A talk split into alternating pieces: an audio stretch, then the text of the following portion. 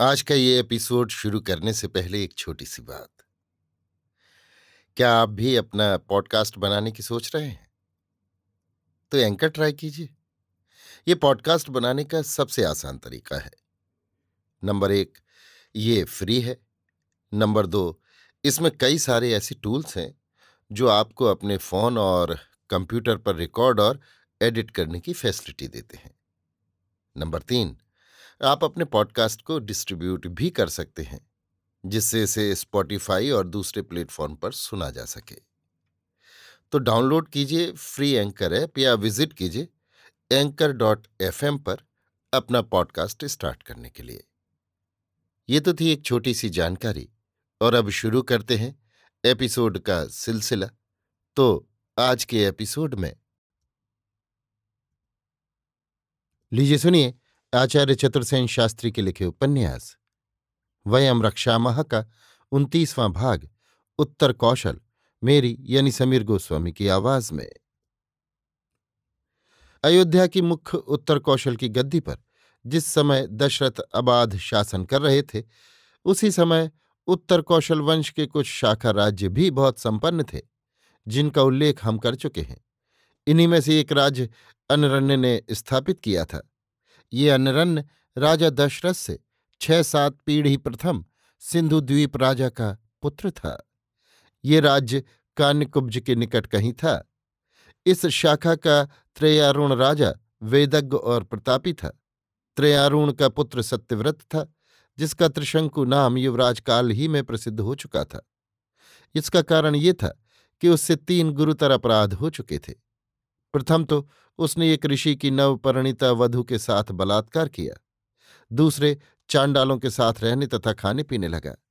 तीसरे कुलगुरु वशिष्ठ की एक गाय को मारकर वो खा गया।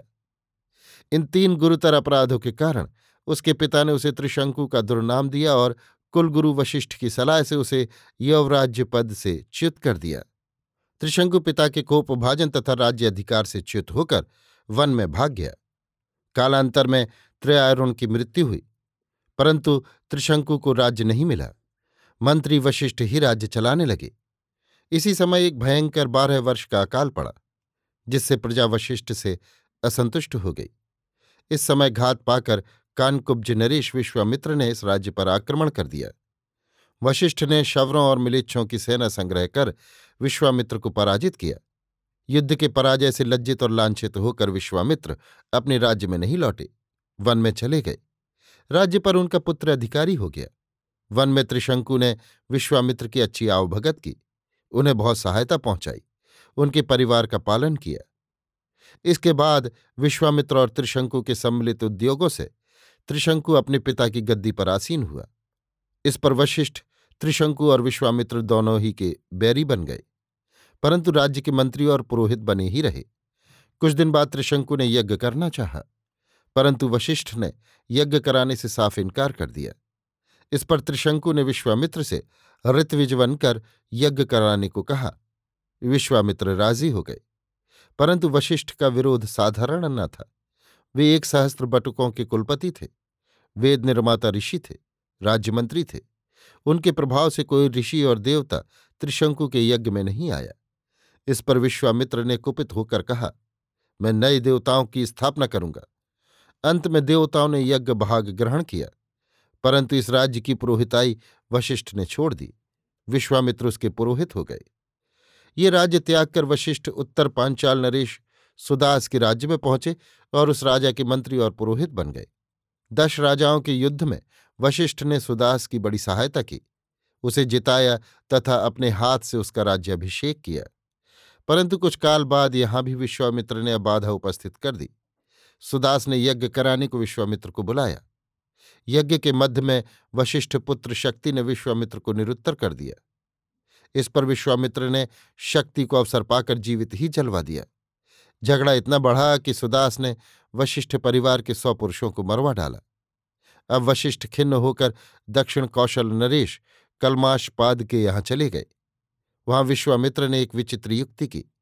किंकर नामक एक राक्षस को राजा का अंतरंग मित्र बना दिया। उसके संसर्ग से उस राजा को नरमास खाने का चस्का लग गया और उस राक्षस की सलाह में आकर राजा कलमाशपाद वशिष्ठ के सब पुत्रों को मारकर खा गया।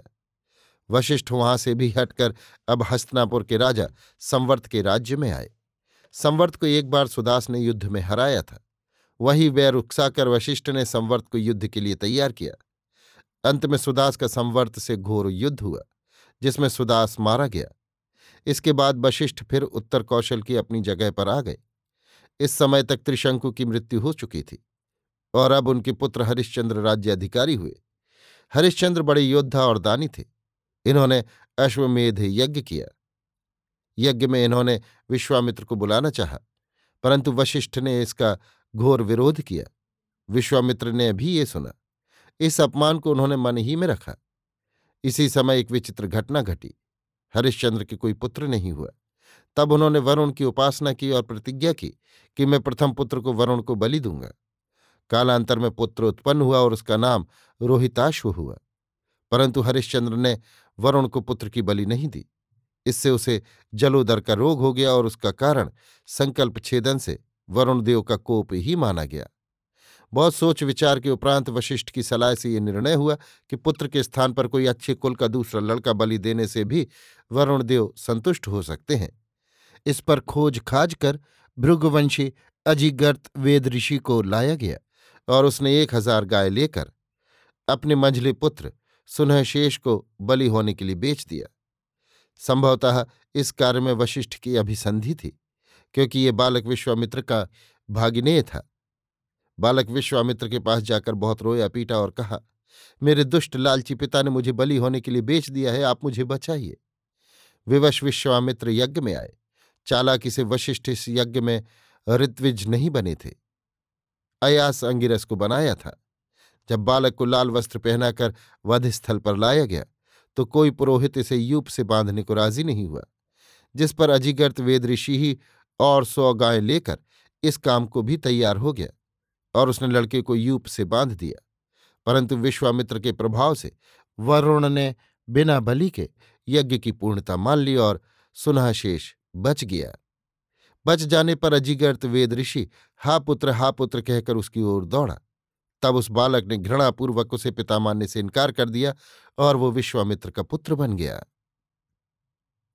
अभी आप सुन रहे थे आचार्य चतुर्सेन शास्त्री के लिखे उपन्यास, वयम रक्षा महा का उनतीसवां भाग उत्तर कौशल मेरी यानी समीर गोस्वामी की आवाज़ में।